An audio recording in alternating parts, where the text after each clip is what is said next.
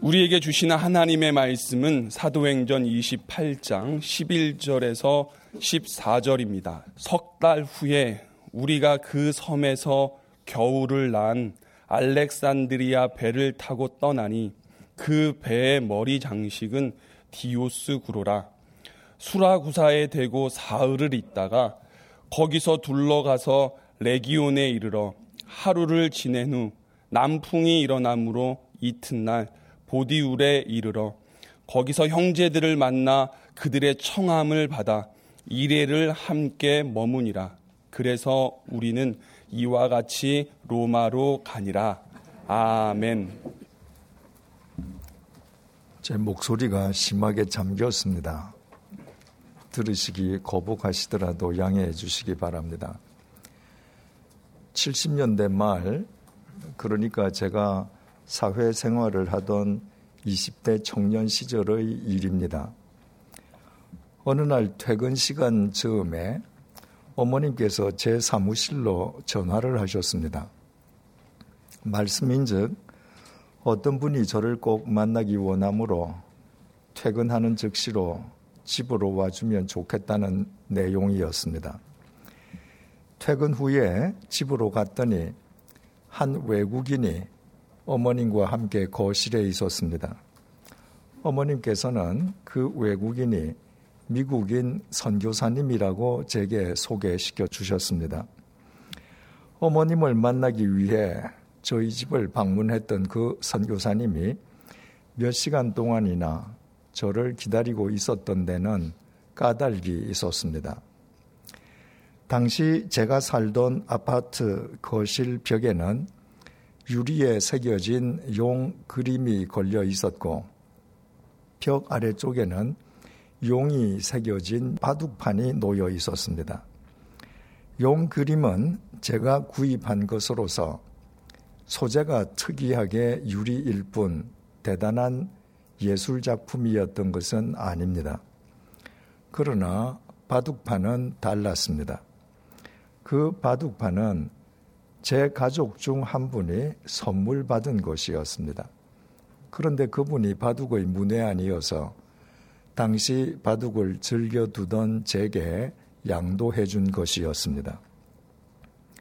흔히 볼 수 있는 바둑판이 아니라 바둑판을 한 가운데에 두고 바둑판 사방으로 두 마리의 용이 각각 다른 방향으로 바둑판을 휘 감고 있는 조각품이었습니다. 그리고 두 용의 등에는 각각 흰 돌과 검은 돌을 넣는 그릇이 파여 있었습니다. 여러 나무를 잇대어서 만든 것이 아니라 하나의 거대한 통나무를 그렇듯 정교하게 조각한 바둑판이어서 누가 보아도 단순한 바둑판이 아니라 대단한 예술 작품임을 알 수 있었습니다. 그 바둑판으로 바둑을 두면 돌 하나하나의 의미가 더욱 새롭게 느껴지곤 했습니다. 어머님을 만나러 저희 집을 방문했던 미국인 선교사님이 유리에 새겨진 용 그림과 용이 조각된 바둑판을 보았습니다. 그리고 어머님께 그 그림과 바둑판을 당장 내버리라고 말했습니다. 용은 사탄의 상징일 뿐 아니라 자기가 보기에 그 그림과 바둑판에 이미 귀신이 집을 짓고 살고 있다는 것이었습니다. 어머니께서는 그 그림과 바둑판은 아들 것이므로 당신이 함부로 처분할 수 없다고 응대하셨습니다. 어머님식의 거절인 셈이었습니다. 그러나 그 선교사님은 물러나지 않았습니다. 사탄의 상징일 뿐더러 더욱이 귀신이 집을 지어 살고 있는 용 그림과 바둑판을 집에 그대로 두면 반드시 큰 화를 입을 것이라고 계속 닥달했습니다. 40여 년 전만 하더라도 외국인 선교사님의 말은 절대적이었습니다. 심하게 표현하면 그 시절 대부분의 그리스도인들에게 외국인 선교사님의 말은 하나님의 말씀과 같았습니다. 용 그림과 바둑판을 당장 내버리라고 계속 닥달하는 선교사님을 어머님은 더 이상 감당하실 수가 없었습니다. 그래서 제게 전화하신 것이었습니다. 저더러 직접 와서 최종 결정을 내리게 하신 것이었습니다. 몇 시간 동안 저를 기다리고 있던 미국인 선교사님은 저를 보자마자 어머님을 닥달하던 내용을 제게도 설파하기 시작했습니다. 저 용들은 사탄의 상징이며 이미 귀신이 집을 짓고 살고 있어 당장 내버리지 않으면 큰일 난다는 것이었습니다. 어머님의 의견을 여쭈었더니 선뜻 내키지는 않지만 성교사님으로부터 그런 이야기를 듣고서도 용 그림과 바둑판을 집안에 그대로 둘 수는 없지 않겠느냐고 말씀하셨습니다. 할 수 없이 제가 선교사님께 날이 밝으면 용 그림과 바둑판을 처분하겠다고 말했습니다. 그러자 그분은 이 세상 모든 그리스도인들이 자신의 뜻을 따라야 하는 것처럼 마치 조선시대 양반이 모슴에게 명령하듯이 안 된다고 당신이 보는 앞에서 당장 내버리라고 제게 말했습니다. 당시 제가 살던 아파트 단지에는 중고 가구를 매입해서 되파는 가게가 있었습니다. 마침 가게 주인이 퇴근하지 않고 있었습니다. 전화를 받고 달려온 그 가게 주인에게 용 그림과 바둑판을 그냥 가져가라고 했습니다. 바둑판을 본 가게 주인의 눈이 휘둥그레지면서 정말 그저 주는 것이냐고 반문했습니다. 그가 보기에도 바둑판이 예술 작품이었던 것입니다. 그는 제게 연신 감사의 인사를 하면서 용 그림과 바둑판을 들고 나갔습니다. 어머님과 선교사님 그리고 저 세 사람 가운데에 그 상황을 흡족해 한 분은 선교사님 한 분뿐이었습니다. 그 후 선교사님은 마치 큰 일을 치렀다는 표정으로 돌아갔습니다. 저는 모태 신앙인으로 태어났으면서도 그때까지 단 한 번도 제대로 성경을 읽어본 적이 없었습니다.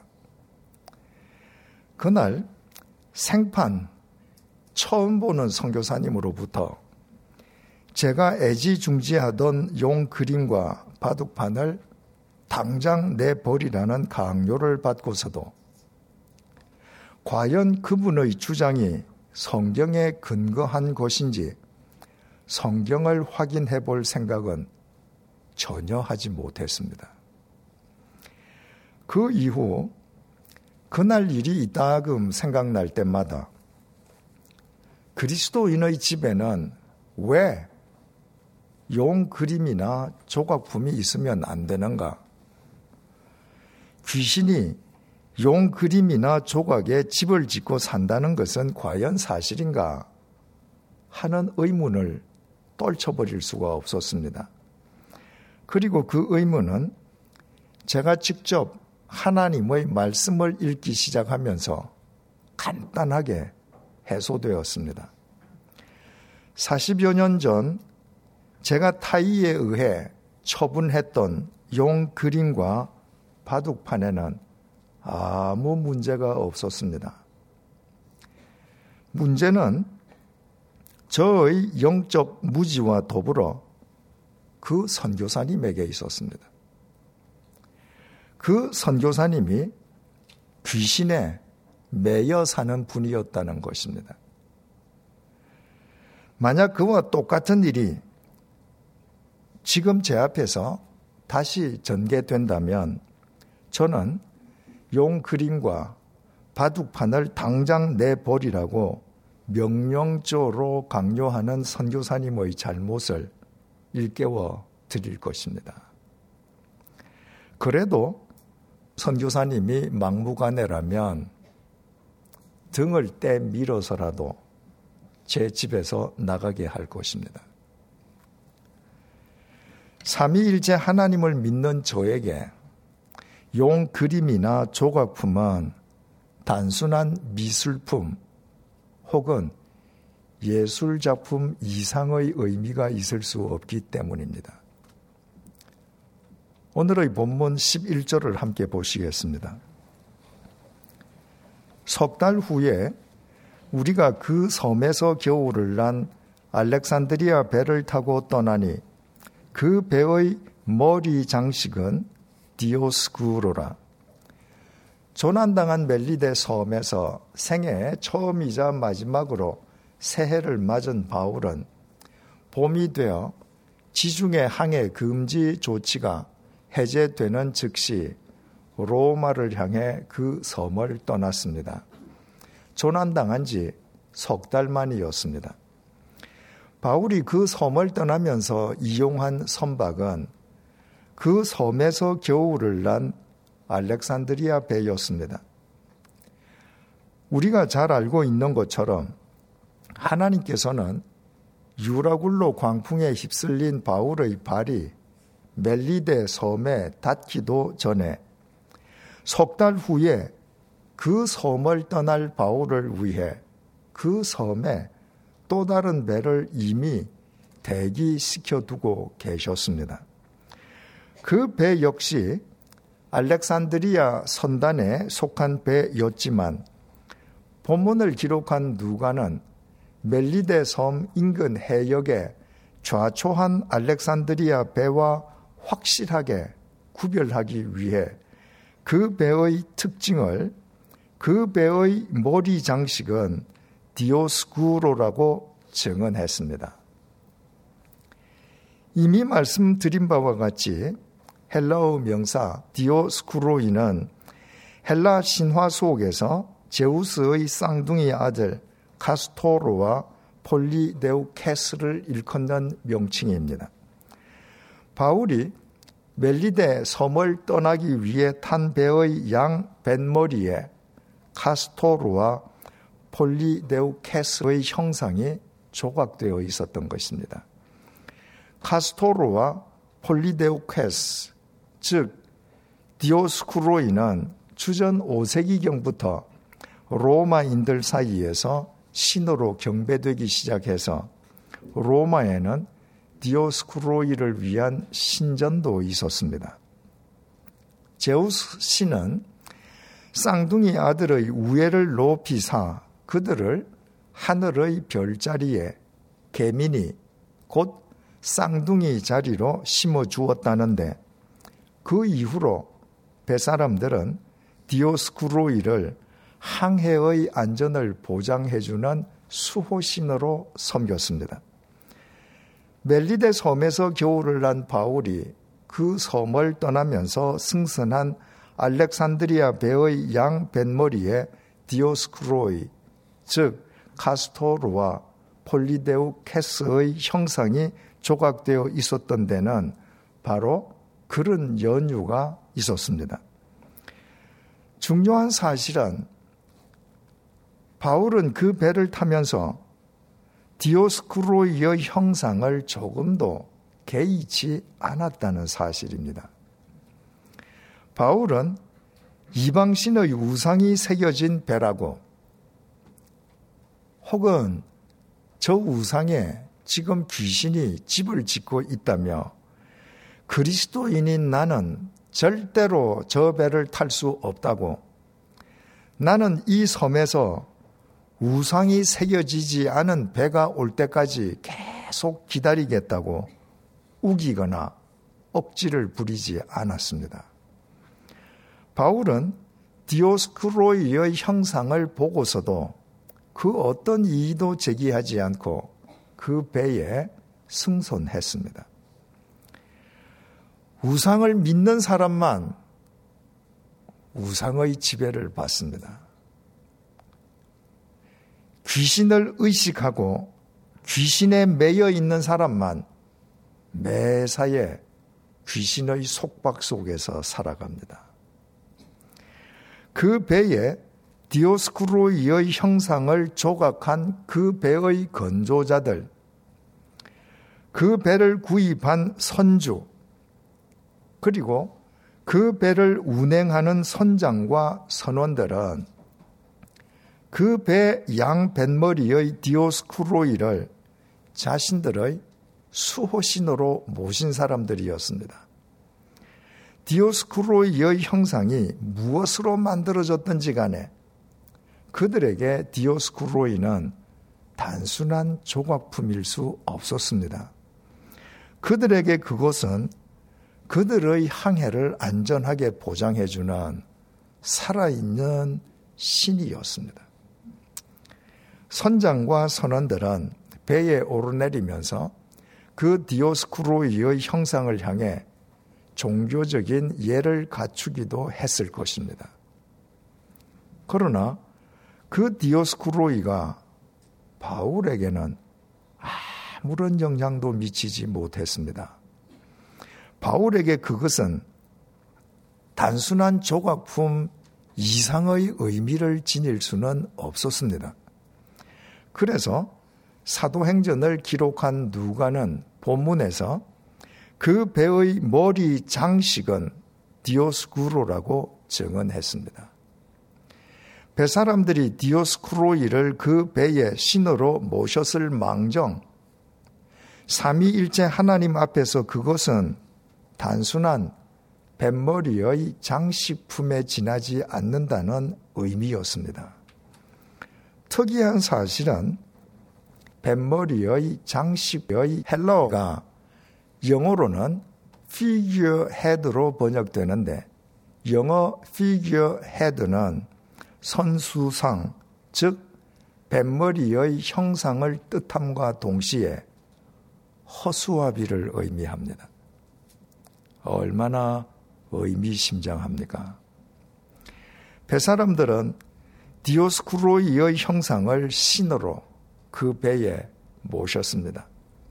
하지만 바울에게 그것은 허수아 비에 지나지 않았습니다. 그래서 그리스도인인 바울과 그의 일행은 아무 거리낌 없이 그 배를 탔고 그 배로 무사히 목적지까지 이르렀습니다. 헬라 신화 속의 디오스쿠로의 형상이 새겨진 배였다고 해서 하나님의 통치가 그 배에 미치지 못한 것은 결코 아니었습니다. 뱃머리에 조각되어 있는 디오스쿠로이의 형상과는 상관없이 그 배는 멜리데 섬에서 로마로 떠나야 할 바울을 위해 하나님께서 시간과 공간을 초월하여 동원하신 하나님의 도구였습니다. 바울이 3차 전도 여행 중에 2년 동안이나 체류하면서 복음을 전했던 에베소는 그 유명한 아테미 신전이 절대적 영향력을 행사하던 우상의 도시였습니다. 사도행전 19장을 살펴볼 때 말씀드린 것처럼 아데미는 헬라 신화 속의 아르테미스 여신을 일컫습니다. 헬라 신화 속에서 태양의 신 아폴론의 쌍둥이 누이로 달과 수렵의 신으로 불리는 아테미는 로마 신화 속에서는 다이아나로 불립니다. 그리고 소아시아 반도에서는 동양적인 풍요와 다산의 상징이 되었습니다. 풍요와 다산의 유방을 24개나 지닌 아테미 여신상을 모신 아테미 신전은 고대 세계 7대 불가사의 중의 하나로 뽑혔을 정도로 그 규모가 사람의 상상을 초월했습니다. 그 거대한 신전 속에서 일하는 여사제만 3천 명을 넘었고 신전 노예들의 숫자는 헤아리는 것 자체가 불가능할 만큼 많았습니다. 그 아테미 신전 덕분에 로마 제국 각처에서 몰려드는 참배객들로 에베소는 항상 붐볐습니다. 그들에게 음식과 숙소를 제공하는 업주들, 은으로 아테미 여신상과 신전의 모형을 만들어 판매하는 은 세공장이들, 각종 기념품을 판매하는 상인들, 그리고 그들에게 딸린 가족들을 모두 포함하면 당시 25만 명이었던 에베소 시민 대부분이 직접적이든 간접적이든 경제적으로 아테미 신전과 관련되어 있다고 해도 과언이 아니었을 것입니다. 그들에게 아테미 여신은 그들의 생존을 보장해주는 살아있는 신이었습니다. 그러나 바울은 바로 그 에베소에서 아테미 신전의 아테미 여신을 가리켜 사람의 손으로 만든 것들은 신이 아니라고 공개적으로 선포했습니다. 아테미 여신상이 아무리 유방을 24개나 지닌 거대한 신상이라고 해도 삼위일체 하나님을 믿는 바울에게는 사람에 의해 만들어진 그 신상은 단순한 금속이나 돌덩이에 지나지 않았습니다. 에베소 사람들이 그 바울을 가만히 내버려 둘 리가 없었습니다. 그들은 자신들의 생존을 보장해주는 신을 신이 아니라고 공개적으로 선포하고 부정한 바울을 죽이려 했습니다. 그러나 그 결과가 어떻게 되었습니까? 에베소 사람들이 그토록 신봉하던 아테미 여신상도, 아테미 신전도 이 세상에 더 이상 존재하지 않습니다. 그러나 에베소 사람들이 죽이려 했던 바울은 시간과 공간을 초월하여 영원한 사도로 그의 말은 영원하신 하나님의 말씀으로 영원히 살아 있습니다. 바울이 믿은 하나님이 살아계신 하나님이신 반면에 에베소 사람들이 그토록 신봉했던 아테미 여신은 생명 없는 허수아비에 불과했기 때문입니다.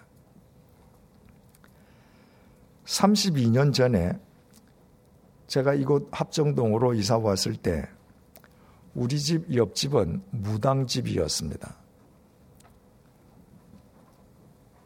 양화진 묘지 곁에서 서양 귀신을 모셔서 영험하다고 소문난 무당이라고 했습니다. 그때만 해도 서울 시내에서도 굿이 잦았습니다.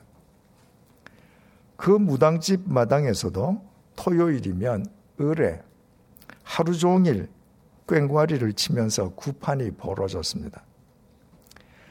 3층 옥탑방에 있는 제 서재로 통하는 외부 철제 계단을 오르내릴 때마다 토요일이면 그 집 마당과 장독대 위에서 요란하게 구춤을 추는 무당이 내려다 보였습니다. 제가 주님의 교회를 섬길 때 매주 토요일이면 무당은 어김없이 자기 집 마당에서 굿을 했고 저는 그 무당의 굿을 보면서 3층 제 서재로 올라가서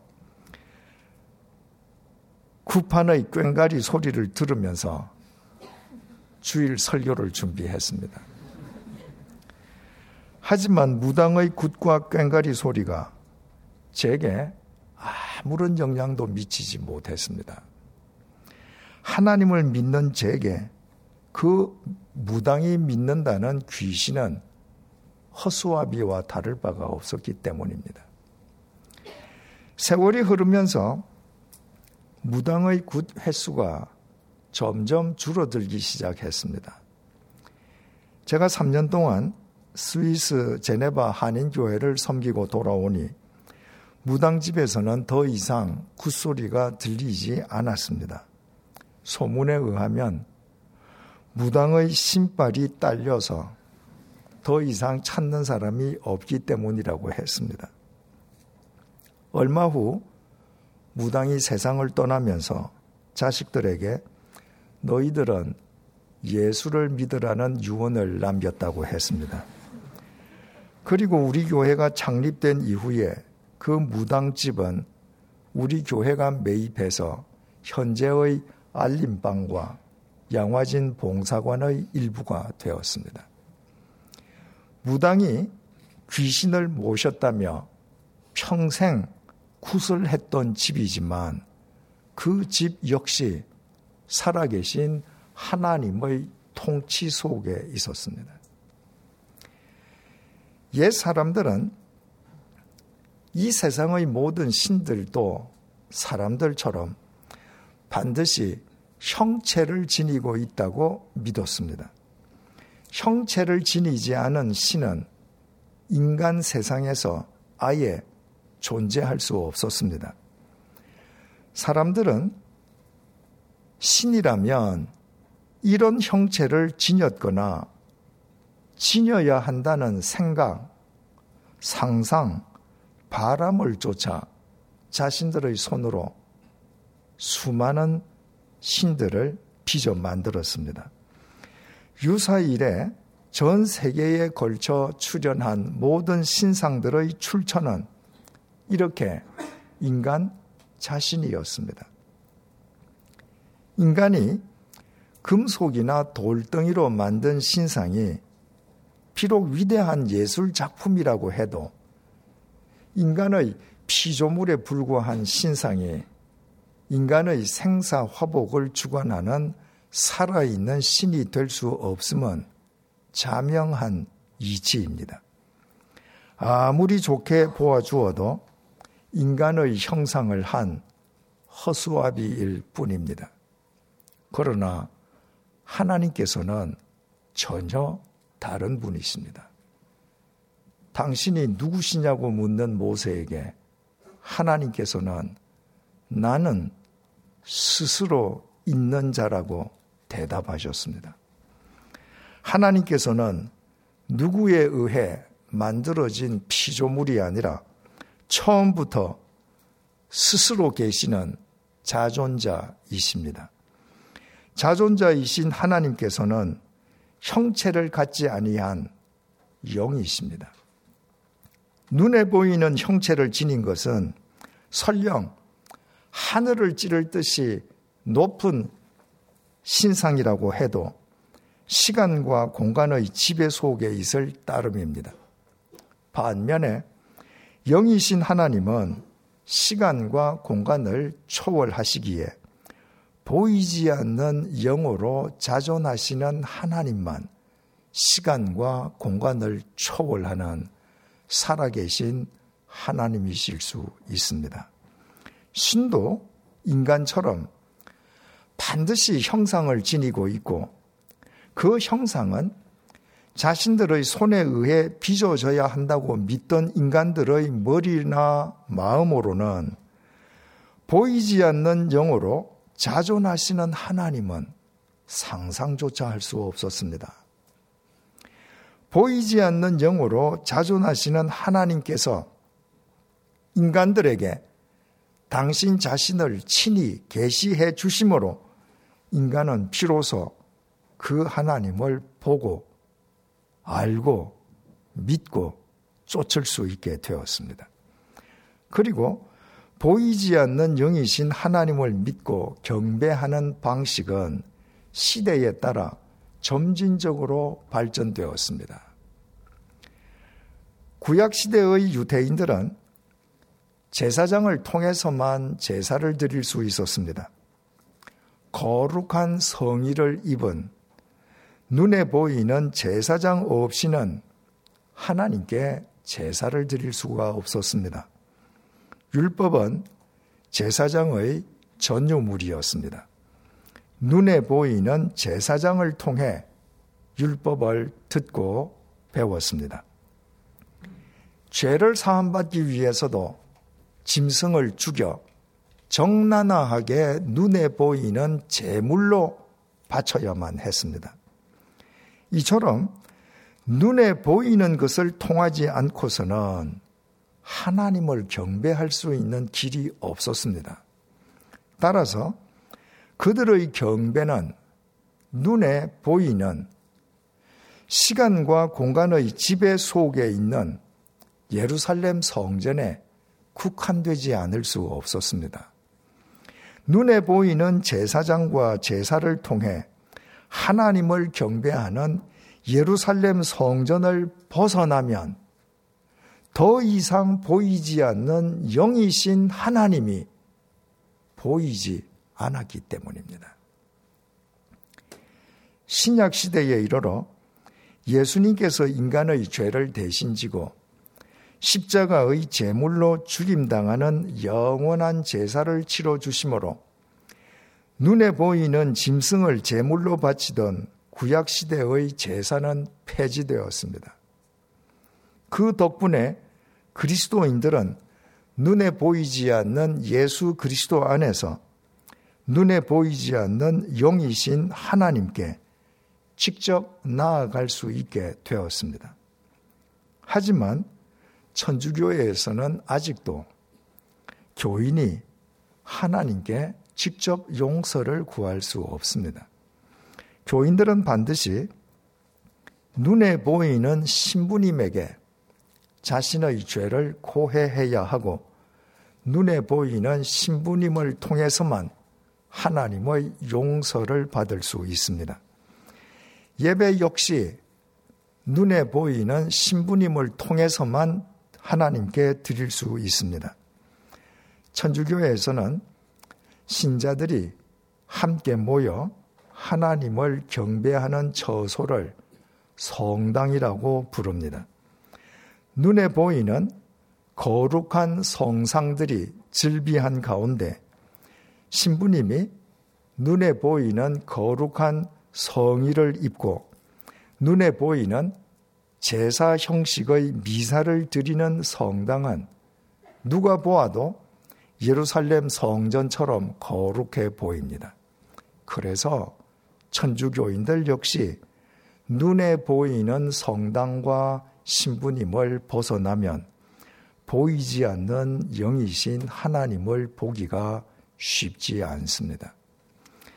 반면에 개신교인들은 처음부터 오직 말씀을 통해 보이지 않는 하나님을 보고 믿고 쫓는 사람들입니다. 개신교인들은 목사를 통하지 않고 자신의 죄를 직접 하나님께 고하고 목사를 통하지 않고 하나님으로부터 직접 용서를 받을 수 있습니다. 개신교인들은 목사 없이도 얼마든지 예배를 하나님께 드릴 수 있습니다. 개신교인들에게는 기도나 경배의 대상인 눈에 보이는 성상이 아예 없습니다. 개신교인들의 예배 처소는 눈에 보이는 성물이나 성상들이 즐비한 성전이나 성당이 아니라 아무 장식도 없는 단순한 예배당일 뿐입니다. 영이신 하나님을 믿는 그리스도인들이 함께 모여 오직 말씀을 통해 보이지 않는 하나님께만 집중하기 위함입니다.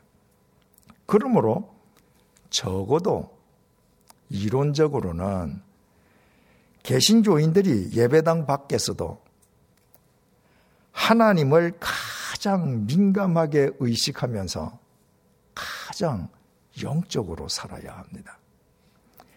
눈에 보이는 그 어떤 형체의 도움 없이도 언제 어디에서나 오직 말씀만을 통해 보이지 않는 영이신 하나님을 보고 믿고 쫓는 사람들이 바로 개신교인들이기 때문입니다. 지금도 에베소에 남아 있는 아테미 신전 유적터는 2000년 전 고대 세계 불가사의였던 그 신전이 얼마나 웅대했었는지를 웅변해 주고 있습니다. 당시의 사람들은 아테미 신전을 보는 것만으로도 아테미 여신에게 압도당했습니다. 그러나 아테미 신전이 모든 인간을 압도하던 그 에베소도 보이지 않는 하나님의 통치 속에 있었습니다. 바울은 보이지 않는 그 하나님을 보고 믿었기에 도리어 눈에 보이는 그 거대한 아테미 여신을 가리켜 사람의 손으로 만들어진 것들은 신이 아니라고 단정적으로 선포했습니다. 바울이 멜리데 섬에서 탄 배는 배사람들의 수호신인 디오스쿠로이의 형상을 뱃머리에 모신 배였습니다. 하지만 바울은 조금도 머뭇거리거나 꺼리지 않고 그 배에 승선했습니다. 바울은 그 배의 주인이 사람의 손으로 만들어진 눈에 보이는 디오스쿠로이가 아니라 보이지 않는 영어로 자존하시는 하나님이심을 보고 알았기 때문입니다. 보이지 않는 영이신 하나님을 믿는 바울에게는 눈에 보이는 것이라면 아테미 여신상이든 디오스쿠로이 상이든 모두 허수아비일 뿐이었습니다. 바울은 다메섹 도상에서 주님의 부르심을 받은 이후에 일평생 하나님을 믿으면서 단 한 번이라도 보이는 것에 연연해 하거나 얽매인 적이 없었습니다.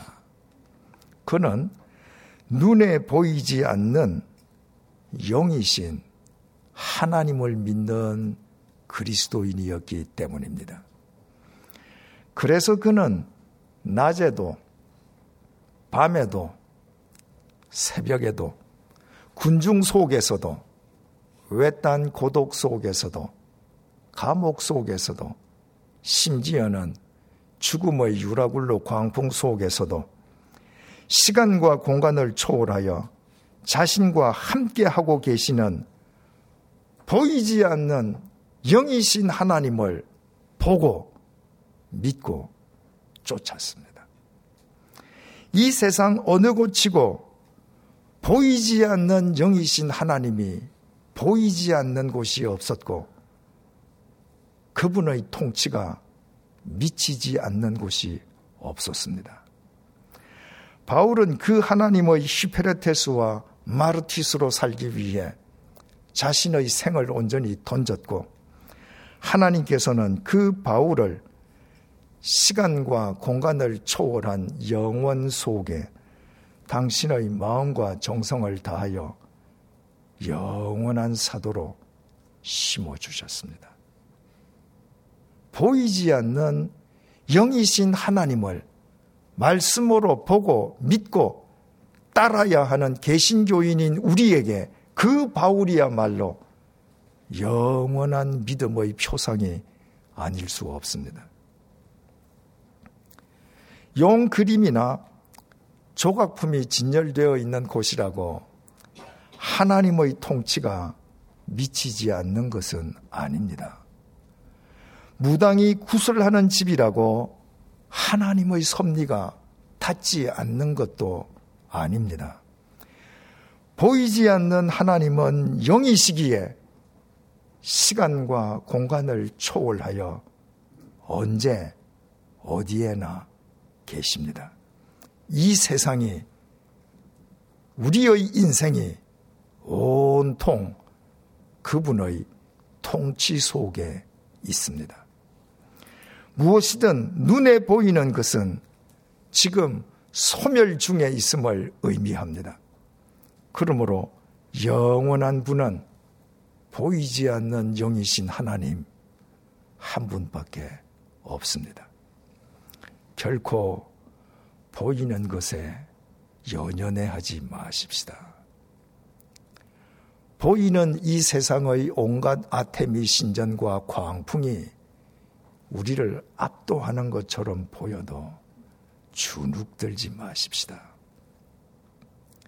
우리가 타야 할 알렉산드리아 배에 디오스쿠로의 형상이 기세 등등하게 버티고 서 있어도 피하지 마십시다. 우리의 앞길에 무당의 요란한 쿠판이 벌어지고 있어도 개의치 마십시다. 눈에 보이는 것은 무엇이든 보이지 않는 영이신 하나님 앞에서는 허수아비일 뿐임을 잊지 마십시다. 언제 어디에서나 보이지 않는 영이신 하나님을 말씀으로 보고 믿고 쫓는 개신교인다운 개신교인으로 살아가십시다. 우리가 어느 곳에 두 발을 딛고 서 있든지 하나님께서 그곳에 분명히 당신의 마음과 정성을 다하여 당신의 나라를 심어 주실 것입니다. 기도하시겠습니다.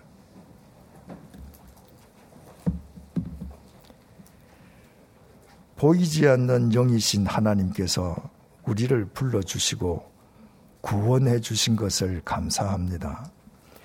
보이지 않는 영이신 하나님을 보지 않고도 믿을 수 있는 은총을 주신 것을 감사합니다. 보이지 않는 영이신 하나님께서 보이지 않는 당신을 당신의 말씀으로 보고 믿고 좇게 해주신 것을 감사합니다. 하나님께서 보이지 않는 영이시기에 시간과 공간을 초월하여 계시지 않는 곳이 없고 하나님의 통치가 미치지 않는 곳이 없음을 찬양합니다. 그 하나님을 믿는 그리스도인이기에 우리 모두 바울처럼 눈에 보이는 것에 연연해 하지 않게 해 주십시오. 우리를 압도하려는 이 세상의 온갖 아데미 신전에도 우리를 집어 삼키려는 죽음의 유라굴로 광풍에도 주눅들지 말게 해 주십시오. 우리의 앞길에 디오스쿠로이가 기세 등등하게 서 있다고 돌아가지도 말게 해 주십시오. 오직 하나님의 말씀 속에서 우리 영혼의 안테나를 높이 올리고 보이지 않는 영이신 하나님만 쫓는 개신교인다운 개신교인으로 살아가게 해 주십시오. 그와 같은 우리의 삶 속에 하나님께서 당신의 마음과 정성을 다하여 당신의 나라를 이미 심어 주셨음을 날마다 우리의 삶으로 확인하는 기쁨을 누리게 해 주십시오. 예수님의 이름으로 기도드립니다. 아멘.